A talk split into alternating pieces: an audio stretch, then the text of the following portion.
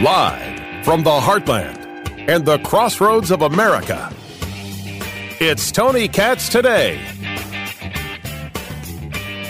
And just like that, the governor's race in Indiana has begun. Tony Katz, Tony Katz today. Find everything, tonykatz.locals.com. Tonykatz.locals.com. Good to be with you. It was Senator Mike Braun who said he was running for governor. Long before that, it was uh, Eric Doden, businessman out of Fort Wayne, saying he's running for governor.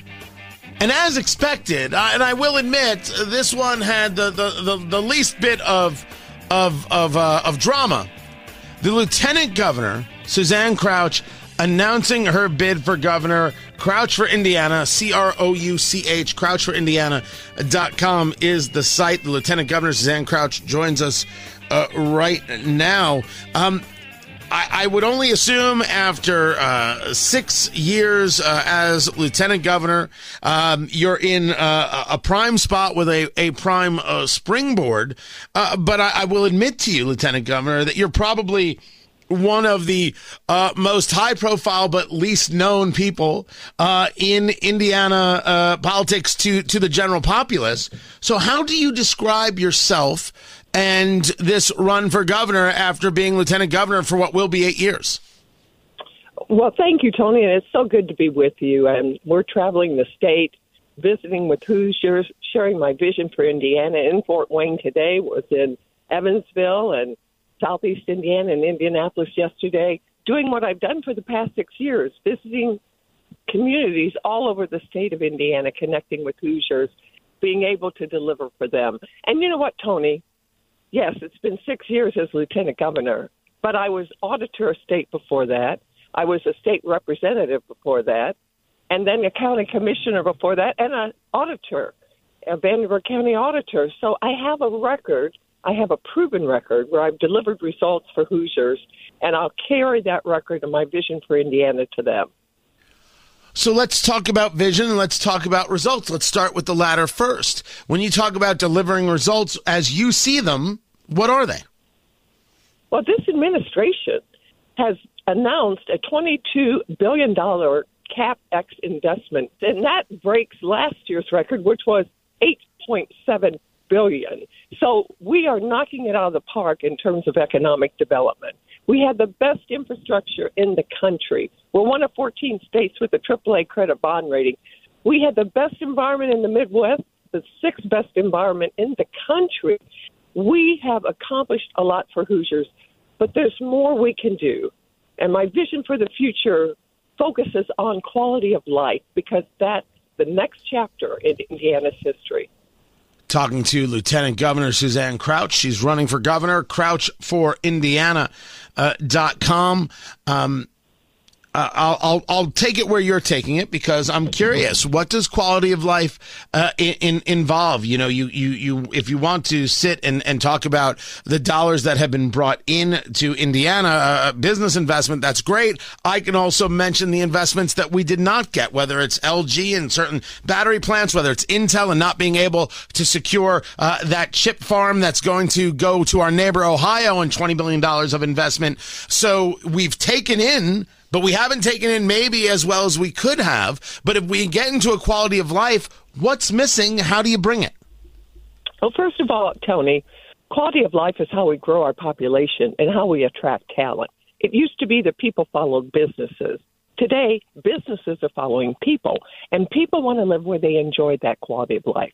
I would point to the fact that the $500 million investment that the state has made into the Ready grants, which are putting in place all over Indiana quality of life projects that will be able to hold our young people here, attract talent, and grow our population.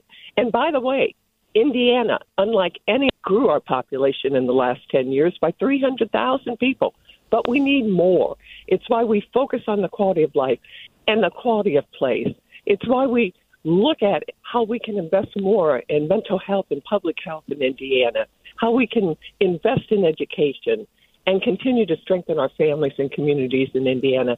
That's how we end up giving Hoosiers more opportunities, and that's what I want to do as governor. I'd like to go over it again if we could, uh, Lieutenant Governor. I live in Indiana. I, I am a Hoosier. I think after eight and a half years, I get to say that. I might have to wait till it's 10 years. I'm not sure how the terms, how the anniversary think you're a goes. Um, well, there it is. It, it's we're, we're, it's official now. I live here. In in a Crouch administration, how does the quality of my life get better? What are those specifics? Is it talking about job opportunities? Is it talking about uh, uh, uh, playtime? What is it in your view that increases my quality of life? Well, it's about growing our economy and giving more opportunities to Hoosiers, being sure that all Hoosiers are employed, including Hoosiers with disabilities, which, by the way, have a 70% unemployment rate. It's about investing in education and having a cradle to career education system where every child, upon graduation from high school, is ready for the next step, whether it's enlistment, employment, or enrollment. It's about strengthening our families and communities, making them strong and making them safe.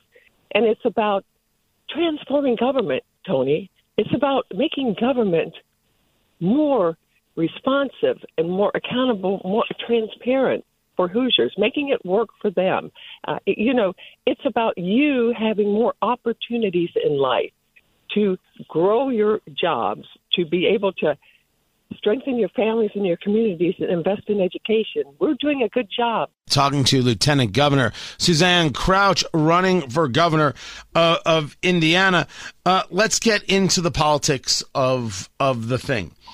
Um, six years as lieutenant governor to Eric Holcomb.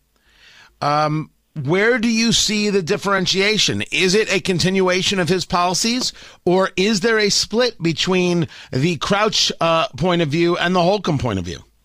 I think it's more of doing more for Indiana, having more opportunity, building on the foundation that we've established. You know, Tony, I've been a part of the last 17 years of turning this state around as a state representative, auditor, state and lieutenant governor. And I remember when I was in local government, Tony, the state was not in good fiscal condition.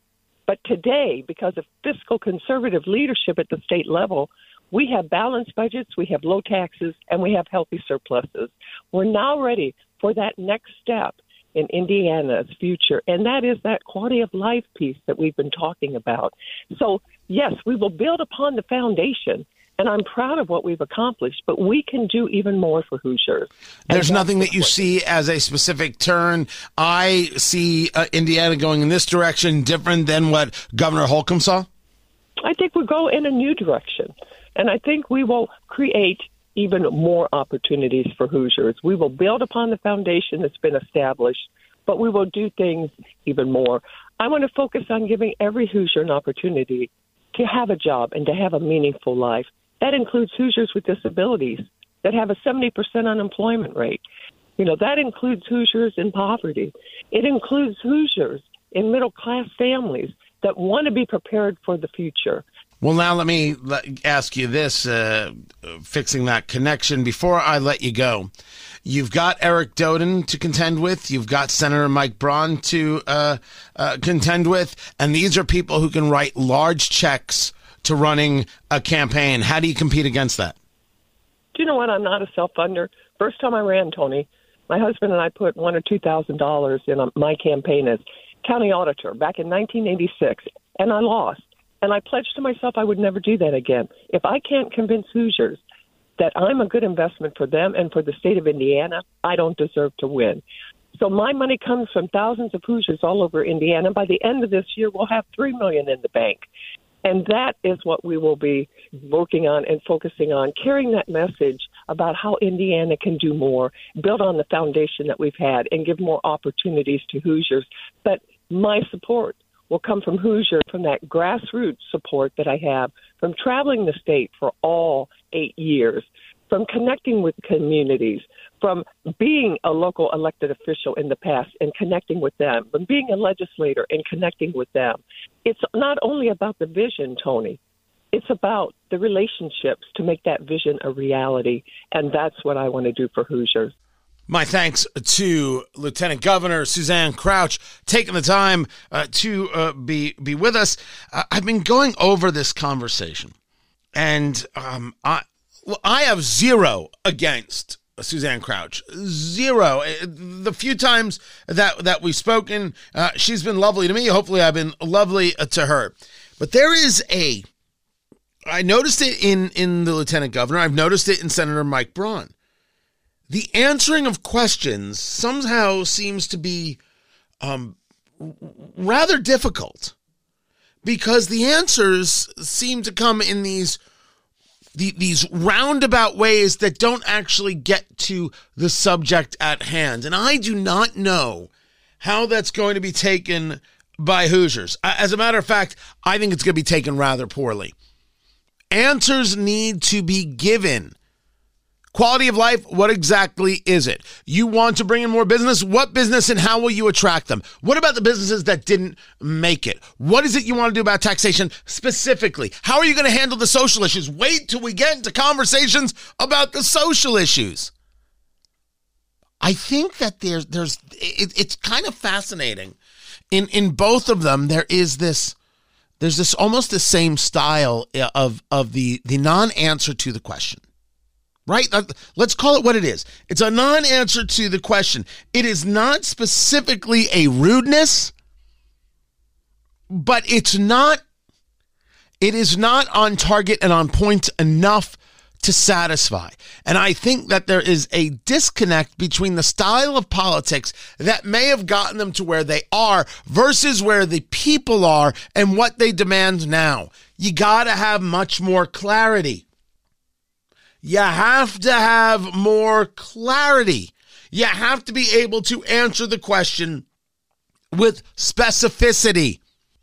You got to not only have ideas, you got to be able to explain out those ideas, spell out those ideas, as opposed to pie in, in, in the sky things, uh, platitudes. And I'm not saying, by the way, for either one of them, they can't get there. I am saying in my now previous conversations with both of them, the lieutenant governor uh, today and, and Senator Braun in previous conversations, they're not there.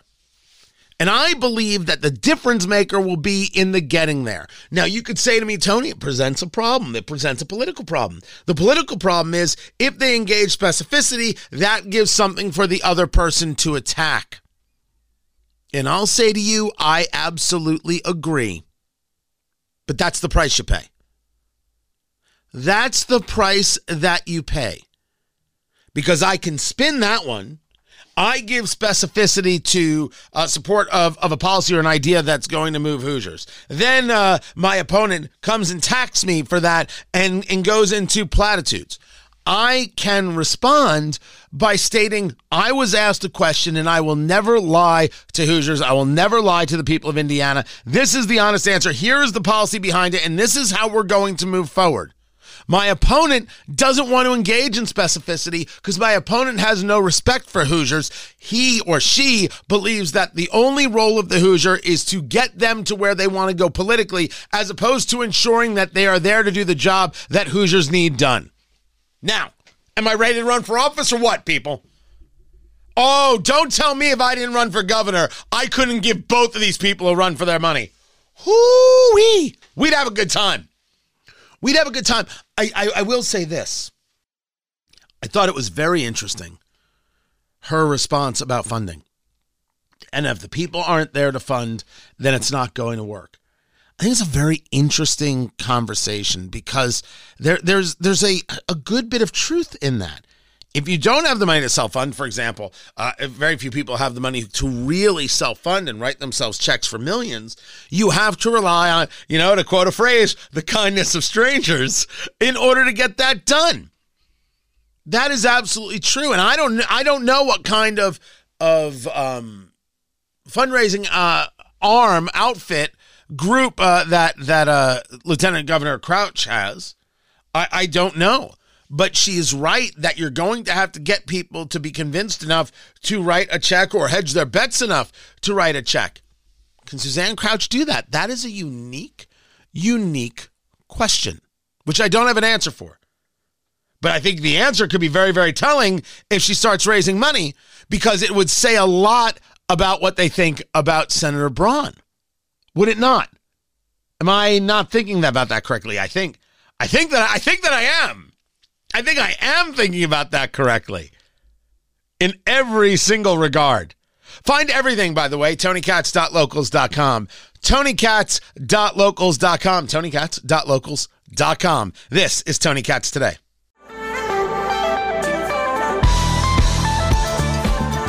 You've heard me discuss before how the left protects the left, and you can make the argument, well, people will always protect their people. They will circle the wagons, right? That they always do it. This is this goes without saying, and, and I think that that's true. People protect their people. I just note that you can have somebody on the political left, let's say Andrew McCabe, lie. He's an FBI agent, lying to FBI agents to not to ensure that he's not the target of an investigation. And what happens to him? He gets a job at CNN. I mean, that's something else right there. Remember, when Michael Avenatti gets out of jail, that criminal that he is, and he always was, even though CNN was talking him up and lapping him up, and guys like Brian Stelter, like, I'm seriously considering you as a candidate for president, don't you know? Meanwhile, Brian Stelter's no longer at CNN, and and uh, Michael Avenatti's in in jail, and as a criminal, as a well scumbag uh, based on what he he's done. When he's out of jail, he'll be back on CNN. It's crazy. This level of rehabilitation that takes place, that goes on. It's like, look, as long as you're with us, we'll at least try to save you once. It's it it always astounds. Then there's the stuff that completely confounds. And that's the story with John Fetterman. Who? Did have you forgotten already? John Fetterman, the senator elect for Pennsylvania, who has made the New York Times list of most stylish people. But his whole place sucks. That's right, it sucks. How? The man wears shorts and, and, and hoodies, and he's not so sure where he is. He still can't complete a sentence. Stylish. Stylish. Come on now. That, you know, it's one thing to circle the wagons, it's another thing to com- be completely and totally out of one's head. These people are out of their minds, crazy, drunk, clearly. Mm, beer. They stylish. You know, the New York Times used to be a, a, a newspaper. Oh, it's a true story. I just called her the old gray lady. They did. Oh my gosh, and and and they would write news, and people be like, "Hmm, that seems to be fit to print." And ah, the official record of what's happened in the United States, the New York Times, and now and now and now this, and now this, and of course, uh, just screaming that people are racist. They, this is this is what they're known for. First, they say to hell with journalistic principles. Let's go after Donald Trump until he's dead. And then uh, afterwards, like, okay, now we'll get back to journalism. And they expected people to go along with them. Oh, it's precious. It really is precious. The economy, well, that's a bit more perilous than precious. Dr. Matt Will, economist, University of Indianapolis, has the breakdown of the latest inflation numbers. This is Tony Katz today.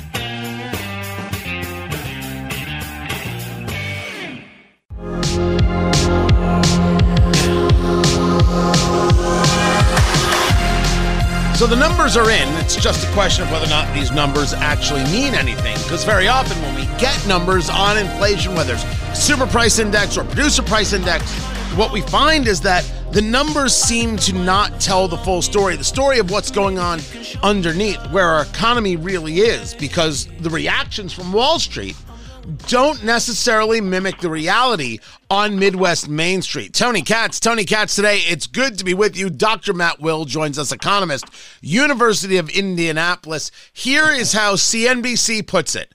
Consumer prices rose less than expected in November, up 7.1% from a year ago. And I am staring at the Bureau of Labor Statistics, staring at the numbers where all items were up 7.1%, but food is up 10.6, energy is up 13.1 in the year over year. But for the month, we see energy prices down.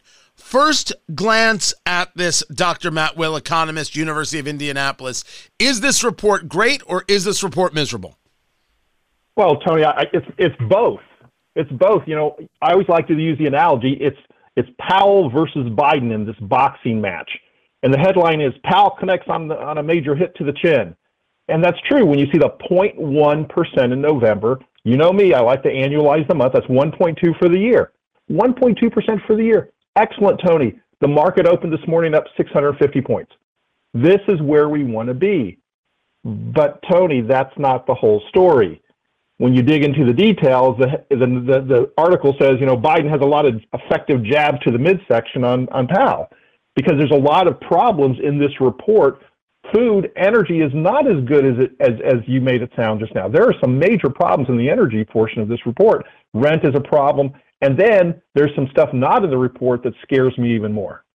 I wasn't trying to make anything sound good. I was pointing out what the report is saying, and you can explain to me why it, it's not good or it is good. The 1.2% annualized, the 0.1%, you attribute to what Jerome Powell, chairman of the Federal Reserve, and the Federal Reserve at large has been doing, that raising of interest rates, and you believe that's going to continue.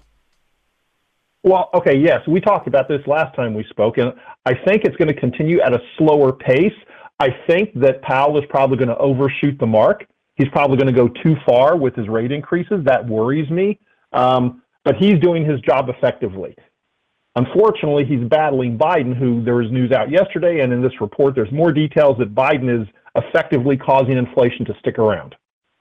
And that comes from spending, or is there something else procedurally, policy wise, that the Biden administration is doing that has economists like yourself very, very concerned? Both, Tony, both.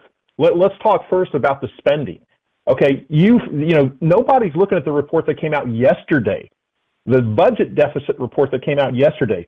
Remember, Biden keeps talking about he's cut spending, he's cut spending. Tony, yesterday a 30% increase year over year in the budget deficit. 30%.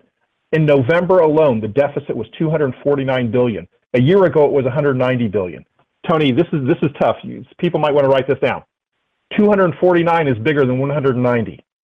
We had a bigger deficit from last year. This is Biden-induced deficit. His estimates were wrong that he would be cutting the deficit. He was wrong. He knew he was wrong, and the numbers show that he was wrong. So when we discuss wrong, uh, we're we're getting into the idea that somehow you could realize that and then make a change to that. But policy wise, you don't see any of those changes, do you? No, Tony. In fact, I'm not going to say he's wrong. I'll, I'll go a step further, and I guess I better lawyer up. He's lying to us.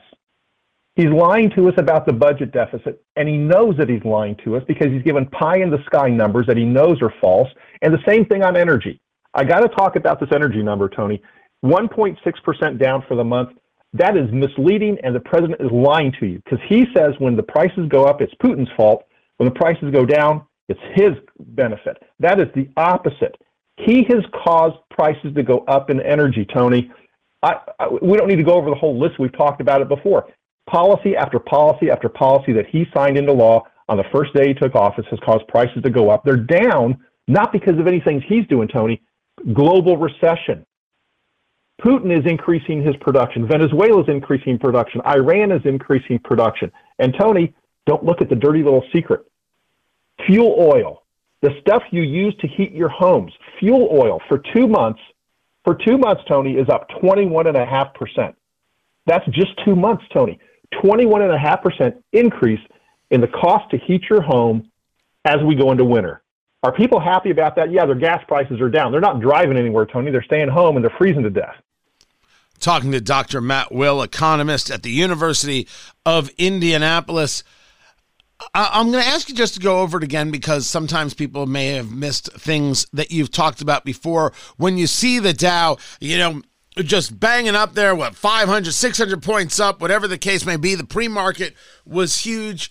The disconnect between Wall Street and Midwest Main Street is something I discuss all the time. You discuss Wall Street being the world's biggest drug addict And when they see a report like this, they just mainline the drug, the top line news. They don't ever get into the nitty gritty. Um, so, why should the average American, taking a look at what's going on with their 401k, their portfolio, their investments, disregard where the market is at today because of this report? Well, like we said, because of the drug addict, and they will be, they'll have to come crashing down tomorrow because tomorrow Jerome Powell is going to make a statement. And tomorrow he's probably going to say, people, this is one month. Now, Tony, I do like the report top line. I'm not going to lie to you. I, I like it. And it's consistent with the PMI report we talked about last time, which is a production manufacturing index. It also showed prices coming down. But Jerome Powell is going to say that's one month, people. That's one month. We're not going to make a change of course on one month. And he's going to throw cold water on this rally. The drug addict is going to get nervous that they're not going to get their low interest rate fix. And they're not, because there's another hidden piece of information in this report, Tony. Wages are still going up. And in order to fight inflation, that's a major contributor. And Jerome Powell knows about that number. And he's going to say, darn it, Biden is still causing inflation. I've got to keep things tight.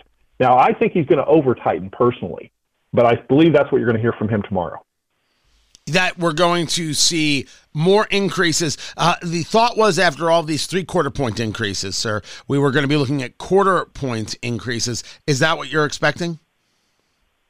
I expect a half, but I would I would wish he would go down to a quarter. I, okay, I so you that. you're you are I, expecting still a sizable chunk. I thought it was going to be quarters. You're saying you you think based on his commentaries, based on uh, the chairman of the Federal Reserve, Jerome Powell's commentaries, we'll see half a point. Yes, I, I believe that very strongly because people, if you don't look at the market, don't look at the CPI report, just listen to his speeches. And if you listen to his speeches, he has not changed his tone, but a very, very little.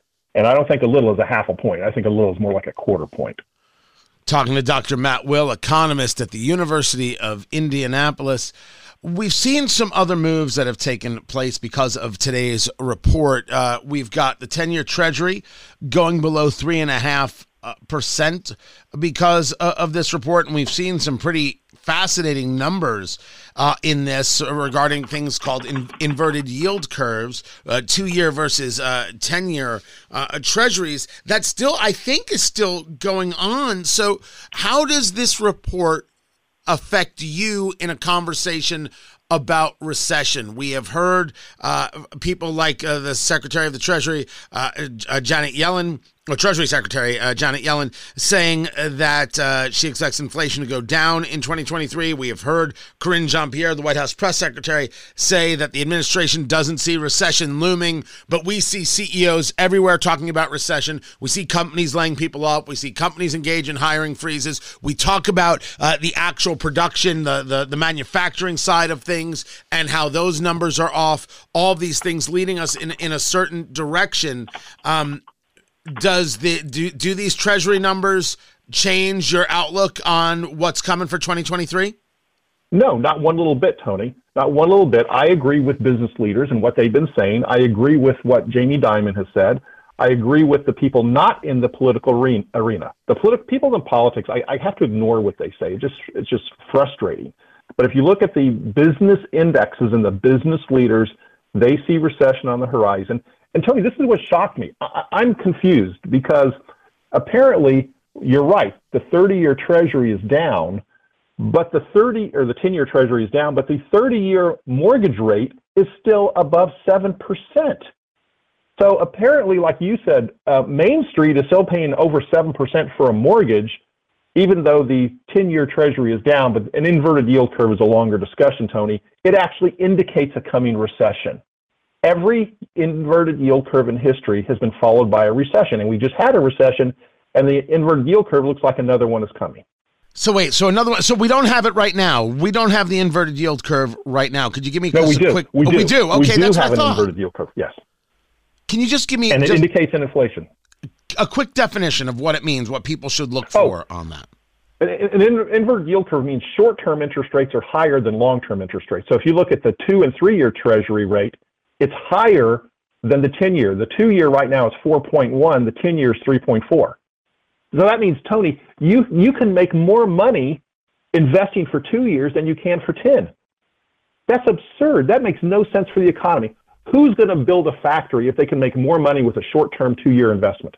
What's That's what has been caused by the Biden administration. So I will admit to you that until the past couple of months, I never looked at a treasury a day in my life. It was never uh, in in in my my thoughts. Uh, and these numbers are going to change throughout the day. But I think this is how things closed yesterday, where the ten year was three point four four, the two year was four point one eight one. The six month treasury is 4.71%. yes. Uh, I, of course. Six months. I could wrap up my money for six months. I should be buying nothing but six month treasuries at this moment. No, Tony, that's exactly what a rational person will do, and that's what you should do. But Tony, do you see how bad that is for the economy? If you decide as an investor to invest for six months instead of putting up a factory that's going to last ten or twenty years, which is better for the economy? Obviously, the factory is better, but this administration is incentivizing you not to do a long term investment. That is absurd. Yeah, but for the Tony economy, uh, 4.7 is not is, is is not so bad. Not so bad for the Tony. Is there uh, amongst economists that you talk to, people that you speak with, when we talk about recession? Uh, first, the belief that indeed 2023 will bring, bring recession. And is there a thought process to, based on the Fed's movement over the course of 2022, how long that might last?